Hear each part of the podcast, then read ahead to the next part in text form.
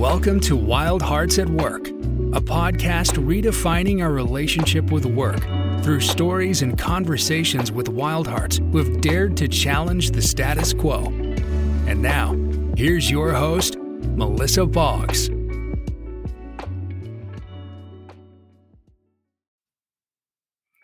Hello, friends, and welcome to the Wild Hearts at Work podcast. I am your host, Melissa Boggs.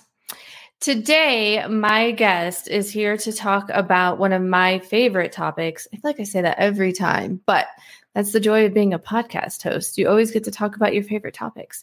Um, but his topic is about agency. So I'm really excited to introduce to all of you William A. Adams. He is a longtime Microsoft employee, currently a technical advisor to the CTO at Microsoft. Um, he is a technologist, a philanthropist, and just an all around experienced and very, very likable guy. I can already tell you. So, I William, am. I am. Welcome to the podcast. It's good to meet you. Thank you for having me, Melissa. My mom told me I was a good guy, so it must be true. I trust your mom. I haven't met her, but I trust her.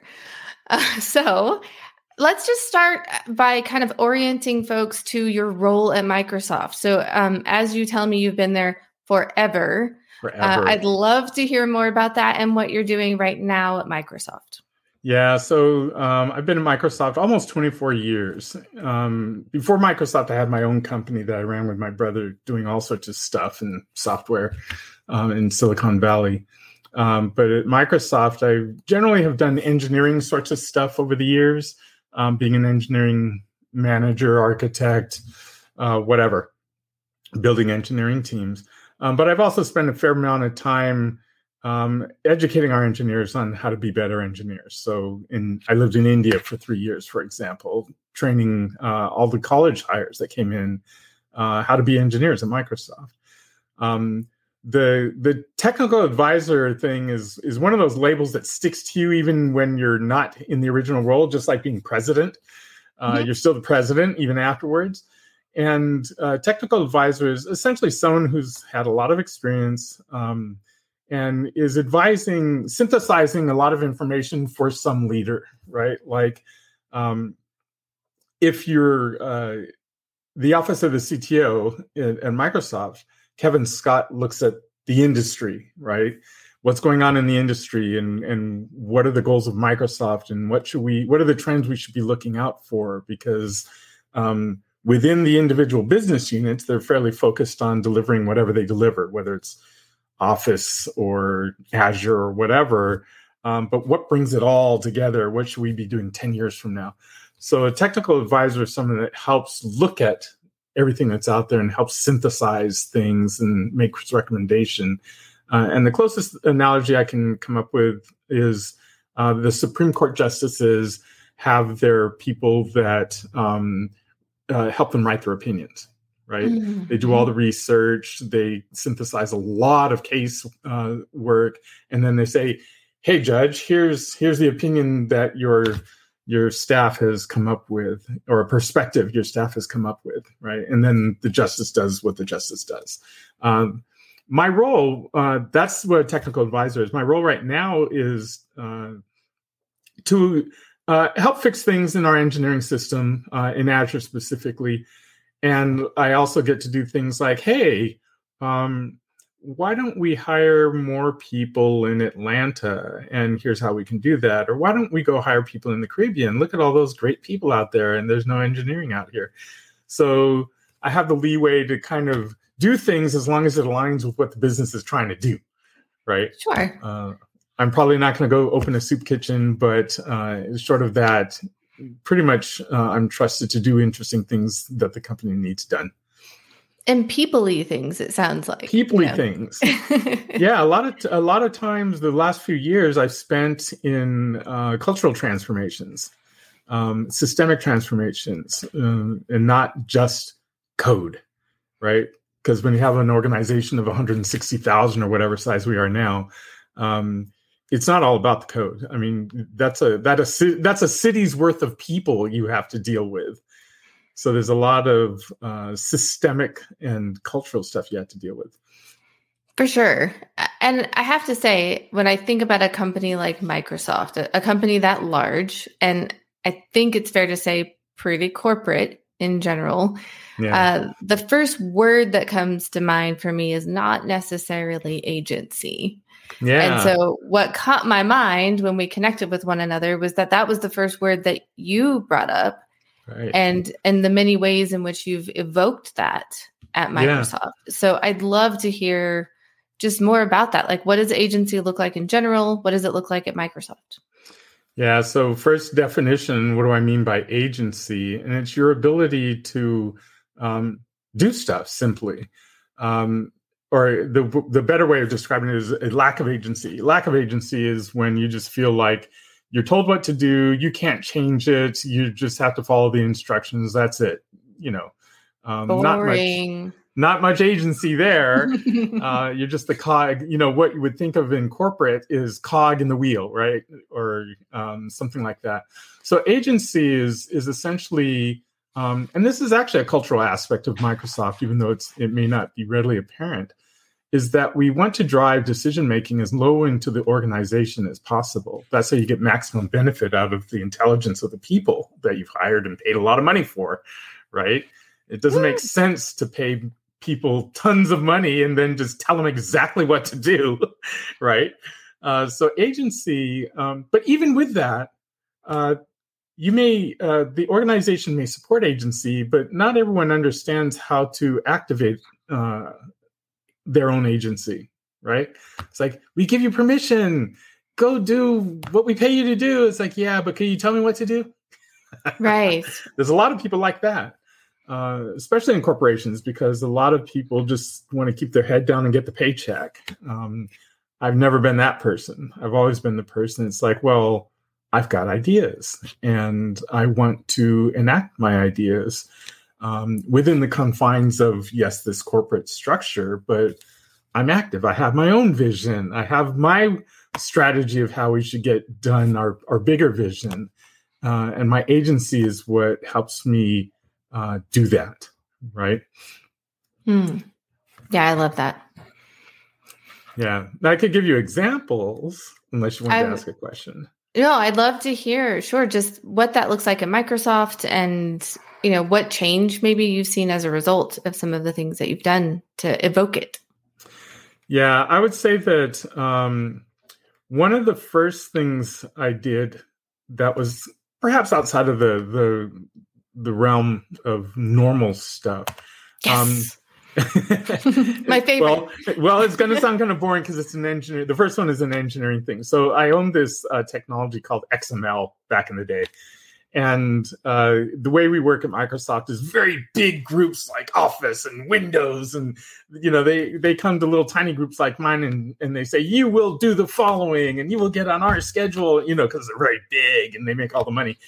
And little tiny me you know, uh, I had to push back on those people and say, well, I can't, I can't jump to all of your schedules. There's like 10 of you, you know, we're going to follow our schedule and you're going to take the bits when we tell you they're ready, you know? uh, and that was one of those things where I, I'm, I'm flying in the face of our corporate vice presidents that owned at that time these massive multi-billion dollar things right?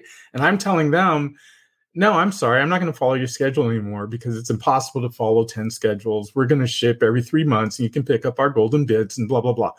Um, now there's danger in that you know some people might say well that's a queer limiting move. What a fool you are. You know you should have just kind of stuck it out and whatever. It's like no because you end up killing yourself trying to do that. So uh, agency in that sense is having the uh, perhaps the gall, some people would say, but having the strength to say, I know what's right to do as much as anyone else does. And mm. this is hmm. the right thing to do from an engineering perspective in this situation and from a business perspective. So we're going to do this, right?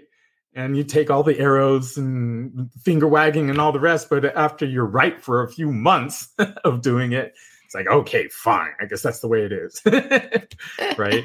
Uh, that's an example of agency. It's it's just saying, well, I'm uh, I'm confident that uh, my opinions and my emotions and my actions are as valid as anyone's. Um, so this is what we're going to do, right? This is what's going to be done. Uh, so that's one example of, of what I mean by agency. Let me ask you in that example, what was it in the environment or maybe in your I don't want to sound like a psychologist, but in your childhood or what did your mother tell you right, that allowed you but, to do that? But truly, what what it, what was it that you had the courage to do something like that in that moment?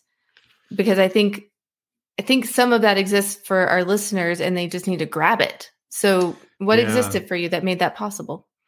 I think it, it perhaps goes to a um, both experience and, and experience leads to confidence, perhaps. And then there is perhaps something within you that just says, "Yeah, I'm going to be bold, right? I'm, I'm not going to just sheep back." Uh, so I had before I joined Microsoft had my own company, so I was VP of engineering, you know, our little ten person company, um, and so I knew how to do engineering before I came to Microsoft. Now, Microsoft is a whole new level, right? Mm-hmm. But engineering is engineering, code is code. I mean, at the end of the day, I was fairly confident in my understanding of how code is written and put together and shipped and all that sort of stuff. So I had the confidence that I was right technically. Um, the other part of it was I had no fear of reprisal. So, what's the worst you can do to me? Fire me. That's the worst. Well, I can get another job. I had my own company. I'm fairly confident that I can get another job.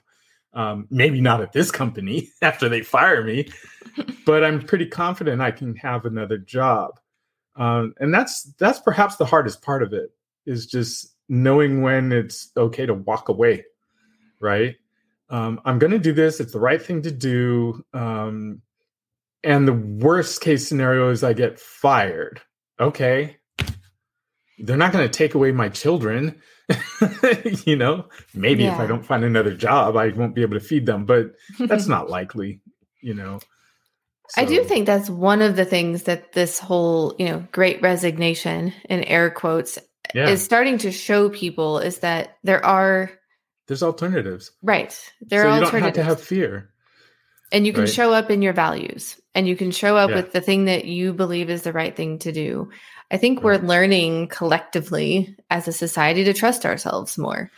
Yeah, exactly. It's like no fear. I mean, what's going on right now, for example, there's another thing that's going on right now. Um, the listeners won't know that I'm a I am an African American male, um, but uh, there's something going on right now post George Floyd where it's a, a seller's market, depending on which side you want to sit on.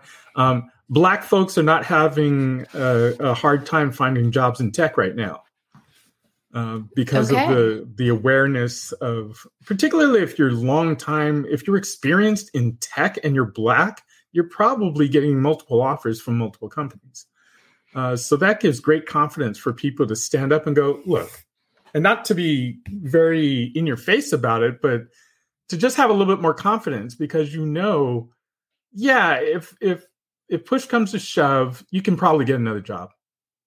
Sure. Probably paying more than what you're getting right now. So go ahead and be bold. Why not?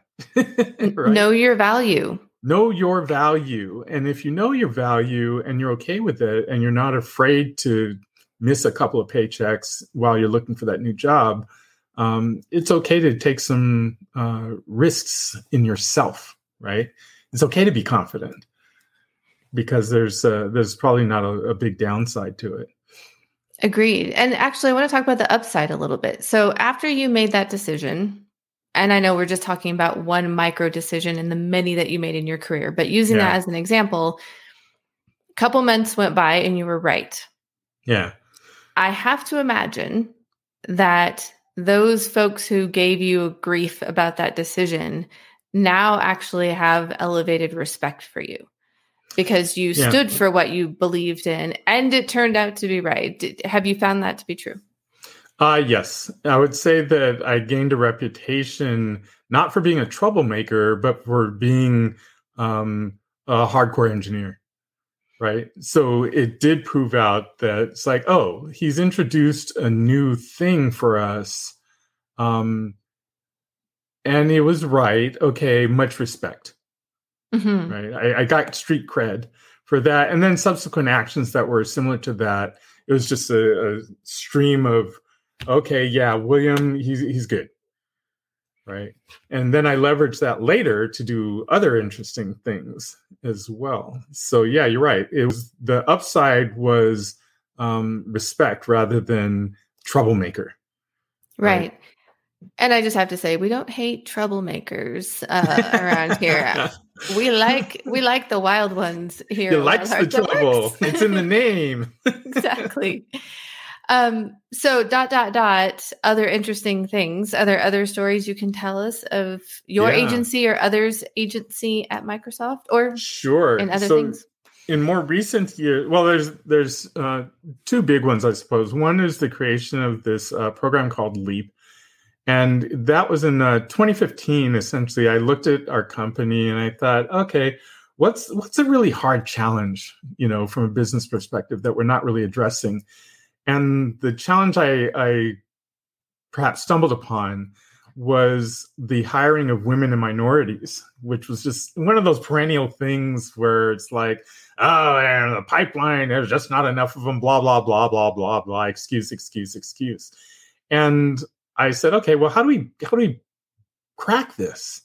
Right? How do we break this logjam? Because this has been going on as long as I've been at the company. So what's wrong here? And I uh, just came across these these things called you know coding academies, which I had never heard of before. you know, wow, I've discovered coding academies, and it turns out that's where a lot of um, people who were uh, not getting CS degrees or moms who did have CS degrees and were trying to return to work, or people who were coming from other industries they're going to coding academies. They weren't going back to four year colleges to get the degree. It's too much time, right? So they're going to coding academies. So I said, well, that's where the people are, and there it was predominantly women and minorities. You know, um, said, okay, well, there's the people. Now we need to create a program uh, that allows us, gives us permission essentially to talk to those people, interview those people, and have them essentially as interns. Uh, so I created this program that did all that. I said, well, this is how we interview them. So we changed the way we interview people, right? We didn't do the classic, all right, now get up on the whiteboard and implement in 10 seconds a B tree algorithm. you know, it's like ridiculous, right? I mean, these, mm-hmm. these ridiculous tech interviews. Uh, we introduced the concept of uh, interviewing people for their potential and for the problem solving in general. Um, it's like I might pose a different problem, like how do you move Mount Fuji with a spoon, you know, or whatever. Uh, how long would that take? Um, but anyway, I'm trying to figure out a different way of assessing your ability to solve problems. And more importantly, we would we introduce the concept, and it sounds so strange, of assessing people on their people skills. Like, are they good collaborators? Right? They've been a barista for 10 years. Are they a good barista? Do they know how to interact with customers? Give me an example of a customer experience you had that really demonstrates how great you are with customers, because we really need that when we're developing software is customer empathy, right? Uh, how best to get it then from people who have actually interacted with real customers instead of staring at screens all their lives, right?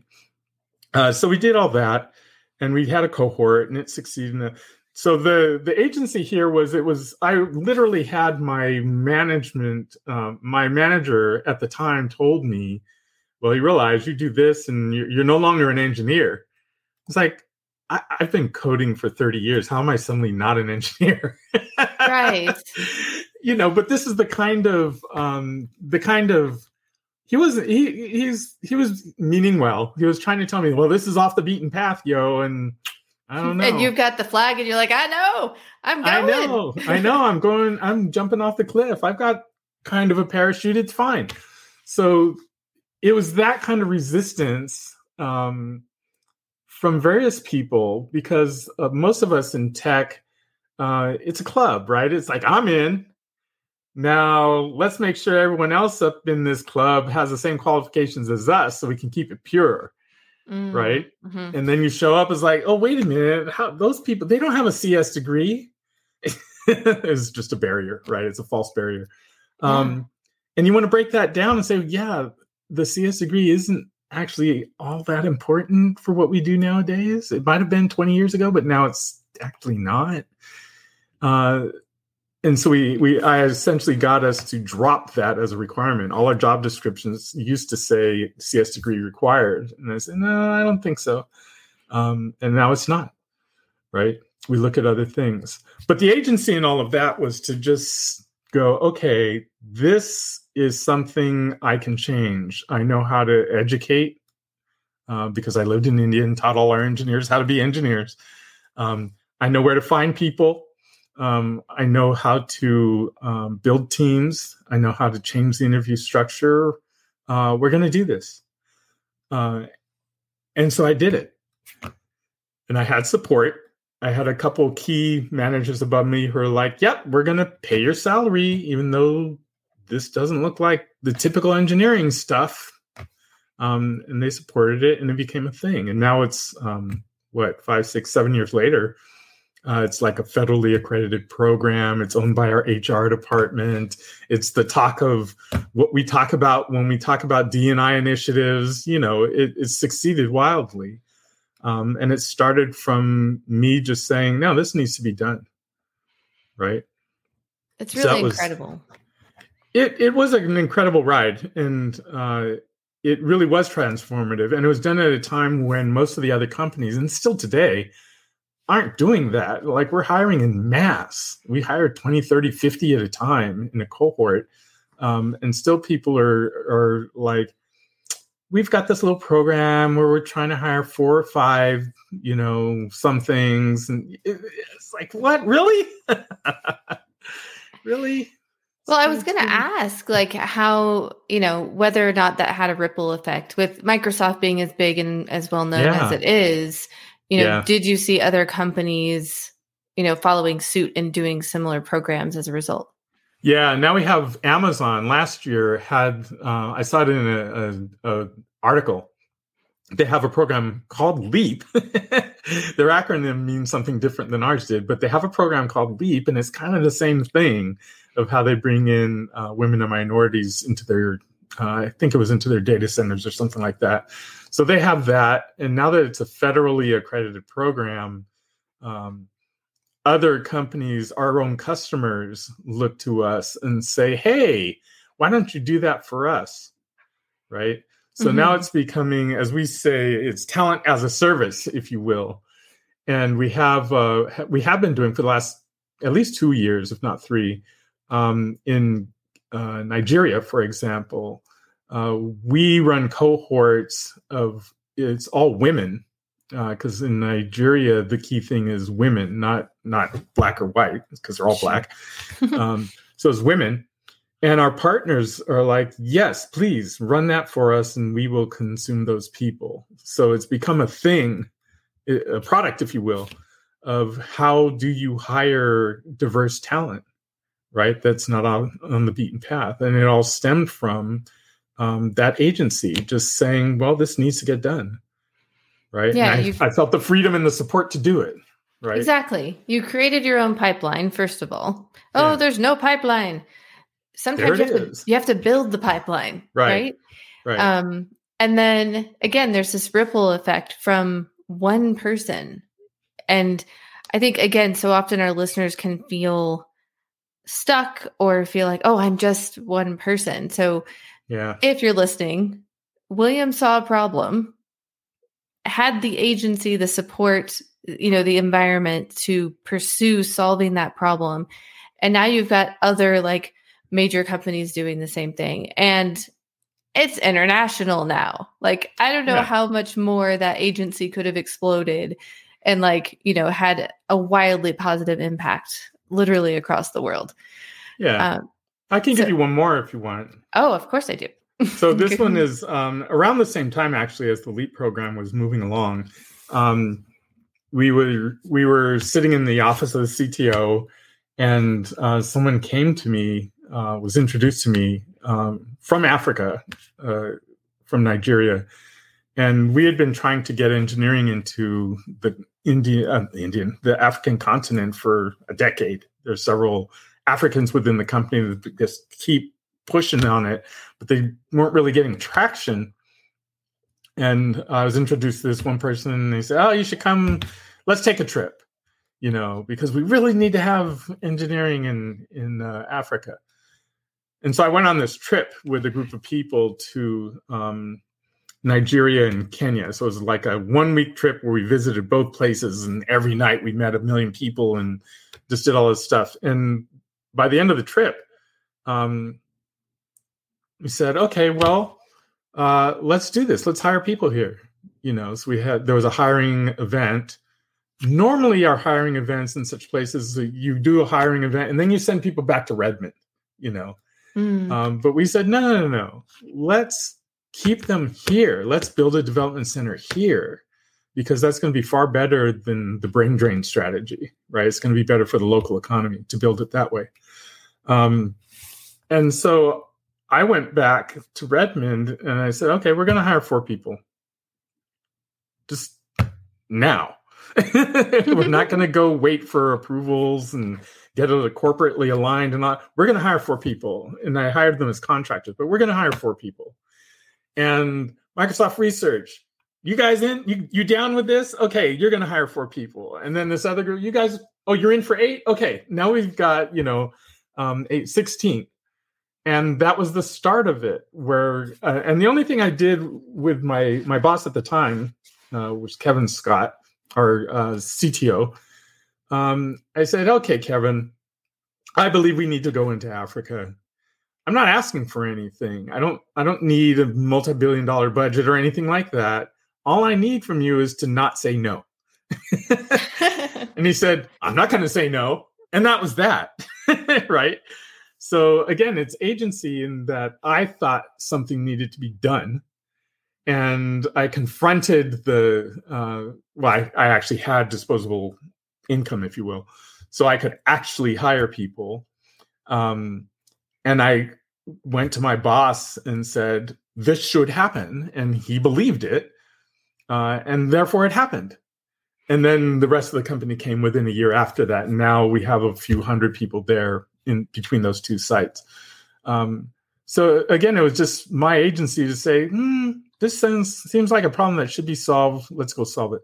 Uh, and keep in mind, I'm not some corporate vice president. I'm not at the top, top, top of the company. You know, I'm not at the mm-hmm. bottom. I'm not a college new hire, um, but I have credibility and I have confidence, and I was able to have enough resources and enough, which means support, to go do something like that. And then it became a thing, and that's what I think the agency is all about. Is like you have to have the idea, you have to have some support, uh, and you have to have confidence, and then you just go, right? Yeah.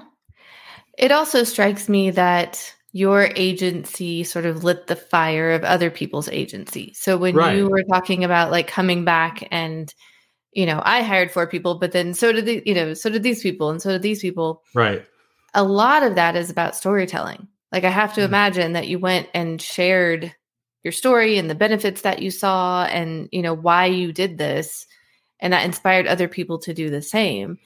And yeah. I think that is so important to just us as a culture, but specifically those of us who are trying to do things that are against, you know, the the norm or off the beaten path is yeah. you grab your flag, you're going down the path, but you're kind of like screaming behind you, like, come on. Come on.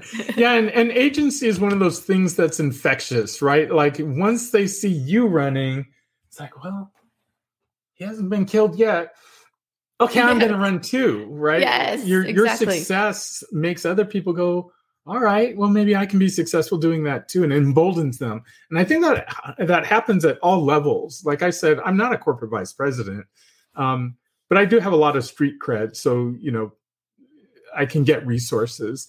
But even if you're a new hire and you're the thing that you're trying to find agency is about is about just a design um, choice you know how the code should be written or something like that whatever it is it doesn't matter what role you're in uh, wherever you are, if you show confidence and decide, I am going to be able to make this decision, I'm going to go in this direction because I believe it to be right. Um, and it may not be what they I was told to do, right?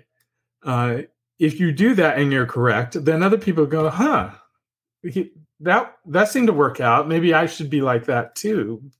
I'm not a drone. I was hired for my intellect or whatever. So let me demonstrate some of my intellect and not just follow along. Right. Yeah. So, so how do we not allow it to deflate our sense of agency if it doesn't go well? I think you have to be willing to reframe and uh, accept. Uh, I won't say failure, but accept that sometimes you can't just have things the way because while you're doing your agency thing, so is somebody else, right? perhaps it's your manager or the larger business, and perhaps there's inputs that you didn't realize um, that make it a constraint. Like I might have said, "Oh, we got to go into Africa," and someone else might have said, "Yes, but." Um, here's the realities of trying to set up in uh, those various countries, and this is why we don't do that. And it might be new enough information for you that you hadn't considered that you go, okay, there's a, either a legal reason or tax situation, or um, maybe it's a security, whatever. There's information that you didn't have. So you have to be willing to be flexible, right? Um, so that you're not disappointed when it's like, yeah, but we're not going to do that. No, we got to do it. No, no, we're we're really not going to do that. It's like, okay, you have to be able to back out, or you've got to be so strongly convicted that you say, well, if you're not going to do it, I'm going to go to a place where I can do it. Sure. Right. And I think being able to like redirect your sense of agency, you know, to toward something else. Yeah, toward the the alternative. Like maybe you Right. still can solve that problem, just not the way that you originally thought. Right. Um, I'm going through one of these right now, actually, um, where I just like with Africa, I say, "Oh, we've we've got to go to the Caribbean. Look at all these beautiful people out here, and there's no engineering happening." Um, and I'm like, "Yeah, let's go create a dev center and blah blah blah." And it's like, hold on, um, let's start with one. so I had to be able to like, look, they're they're throwing money at us. We could have it, you know, they'll build us a building. It's like, yes, but here's the considerations. And I go, okay, all right. Um, I could possibly still get what I'm after over five years, but I had to be smart enough to walk the political quagmire and the other realities that exist. So I have to reframe and, and calibrate the timing of the thing. Um, not give up on it in this particular case, but just execute it in a particular way such that it survives rather than everyone comes knives out to kill it off. Right. So you have to be aware of that kind of stuff as well. There's some political gamesmanship that you have to do sometimes. sure. And just like you said, the flexibility aspect of it. Um, there are many ways to solve a problem. Uh, Yeah. Sometimes it's incrementally. Yeah. Um, all right. I want to actually take you back to something you said a little while ago. Um, I think we could have a good discussion about it. So, um, it, it might seem on the surface that there are some folks who do just want to put their heads down and get the paycheck, right? Yeah. Um, my question to you is Is it possible that those folks appear that way because their agency has somehow been repressed or diminished? certainly true. I mean, in some cases, they. Oh, I'll, I'll I'll answer it like this. I did an experiment once where we allowed our. We were gonna. We were finishing some project and we were about to start something new, and we said, "All right, we're gonna allow the group to decide on its org structure." And we gave um, complete free us managers, or like three, three or four of us, we said, okay, we're to allow these people to make their own presentations of the things that they want to work on, and people can vote with their feet. They can go walk over towards the flip chart that interested them most, right? Um, giving them all agency to do what they thought was the most interesting work to be done. Um, we pre-calculated what would actually happen, and it actually turned out that way anyway. And I was actually told, you know, by one of the managers, like, they like this exercise, but some people just want to be told what to do. right? Not everyone's a maverick. They just they just want to be told what they're settlers. They just want to be told what to do, you know. So not everyone is um not everyone wants to carry the flag. Some people do just want to follow and they're fine with that and it's okay. Um, some people are uh, if you've been in the game long enough and you've uh, tried your ideas two, three, four times, you just run out of energy and you just kind of settle back.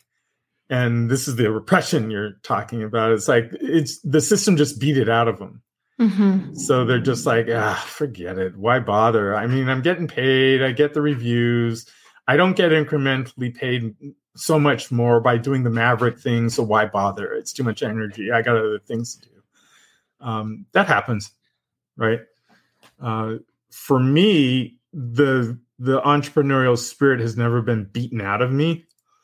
Um, I'm still a maverick 24 years in. Um, I have had my moments where I'm like, what the F? You know, I mean, come on, you guys said you wanted this. Why are you giving me resistance? Um, but then I just soldier on because it's like, ah, if this doesn't work out, I'm gonna leave. And and I keep saying that every two years, and every two years I I keep staying because I keep getting what I want. So uh, but yeah, I think there's some of that uh, repression.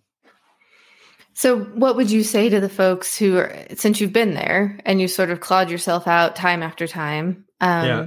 What do you say to those folks who are kind of in that maybe burnout phase? And I'll just add, I, I think there's a lot of that right now, like post pandemic yeah. or middle pandemic. You know, I think there's a lot of that burnout. What do you say to those folks? Change the scenery right? And if that means leaving your current job and doing something else for a while or taking a leave of absence, if that's possible or whatever, um, I think it's worthwhile to change the scenery. You should always know your worth. You should always know what you care about, right? If you've never thought, you know, it's easy for 10 years to go by where you don't even think about what's my personal vision, mm, mm-hmm. if, if, ever, right? Uh, what makes you happy? Why do you exist on this planet? What are you doing? What do you want to be doing when you're in your retirement years? And what do you want to do with your midlife? Um, I think it's worthwhile to take a step back and just assess and go, okay, yeah, I've been putting food on the table for the last 20 years, but what do I really want to do? right? Yeah, absolutely. Uh, and if it's not what you're currently doing, then figure out a plan for making that what you're doing. Mm-hmm. Right. And I think that's what's happening in the great resignation, right? People are just like, I don't have to do this. I don't even want to do this. right. Absolutely. And it's it's a combination of I've heard people also call it the great reshuffling because someone else might want to do what you're not yeah. wanting to do.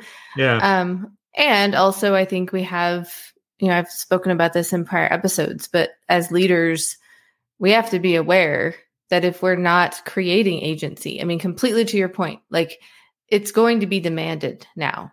Yeah. You know, people have reshuffled their priorities and they know what they're worth. They know what their knowledge is and whether or not it's being tapped into at their yeah. organizations. And I mean, even the folks who are happy to sit back and follow, everyone wants to feel valued and everyone yeah. wants to know that their knowledge is being used. So even if they're not the mavericks, you know, trying to buck all tradition, if you're not feeling like people are listening, um, then that's going to become a problem for organizations, in my opinion. Yeah, and people get depressed, right? I mean, it's like you can only drone on for so long, and then you might slip into just depression, and then you're just like, oh, I can't do anything. Um, it's just depressing.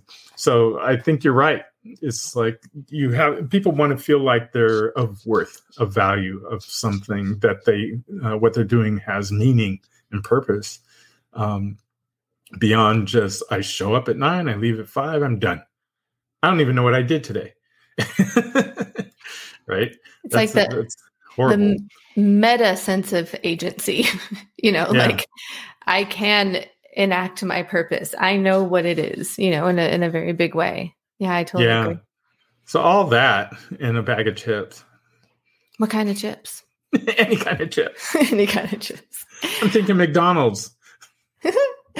um, okay, so I have two more questions for you that I generally ask most guests that come onto the podcast. Uh, and I have not I don't prep. I haven't prepped you for this question. Okay, um, let's see. What was the first thing you thought about when you heard Wild Hearts at Work? What does that phrase mean to you? Oh, that that means like me, wild, just running through the halls doing doing stuff that you want to do, you know. And Wild Hearts is like uh, I just remember uh, um, I would often walk through the hallways like and what's going on in my mind is like some theme song like Shaft or something like that. It's like didn't yes. yeah, I'm a bad mofo, didn't you know, that's a wild heart, right? It's like I'm here, I'm doing my thing, my heart's open, I'm getting what I want, right? Uh, that's what wild heart means to me. It's like you're just living it, and you're not just like, oh, mm, my bologna sandwich now. You know, it's like, no, you're out there, like, wow. That's Wild Heart. I love it. It's my favorite question because everyone has a different interpretation and they're all valid. Like they are all exciting and energetic because it can show up in so many different ways. You know, yeah. I mean, some folks are, you know, a little more introverted and that wildness is in there, but it's quieter and that's okay quiet confidence but i yeah. love your description i love having the theme song it's great mm-hmm. um, so last question um, just generally speaking is there anything you want to share with the audience? And how can they find you if they want to learn more about your work or about leap? Anything you want to share? Um i have a website that's being built. There's not much there but william-a-adams.com um, says coming soon, but it has my Twitter link and excuse me, my LinkedIn link. Um, and any content I have will go up there eventually. Um, Leap is aka.ms slash leap, L E A P. Uh, so for all those people out there who are like, how do I get into tech? Um, that's where you would go, at least for Microsoft. Um, and other than that you know my my big message for for where i'm at in my career now is about this thing i call tequity which is about just getting more and more people into an equity position in technology because that's where wealth is right mm. and what i mean by that is um, yeah get your high salary whatever but you need to own stock in companies because we're the trillion dollar thingies you need to be on that train, whether it's because you own stock because you just bought it, or because you're creating a company of your own and it's going to grow in tech and perhaps get purchased, whatever. But this is the wealth engine of the world right now. And the more people, women and minorities, that I can get on that path, that's what I'm trying to do. Amazing. So if if they want to learn more about that, do they reach out to you through the website uh, yeah. when it's when it's up and going? Mm-hmm. Or through Twitter, it sounds like. So or Twitter. Yeah, I do stuff on Twitter. Amazing. Well, William, thank you so much. This has been such a cool conversation. Um, everything you said just sort of lights a fire for me because it's all what we've been talking about on this podcast for the past, I don't know, several months.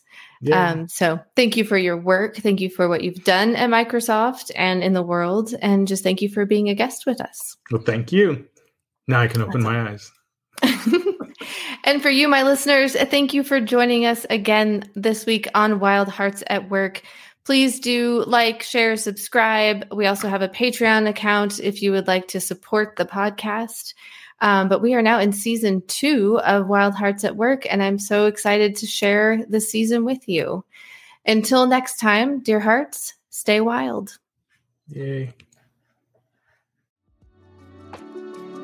Thanks for joining us for this episode of Wild Hearts at Work. If you enjoyed this episode, please subscribe and share. For more resources and to connect with Melissa, visit melissaboggs.com. Also, if you or someone you know is doing great work in a wild way, get in touch about being a guest on the show. Until next time.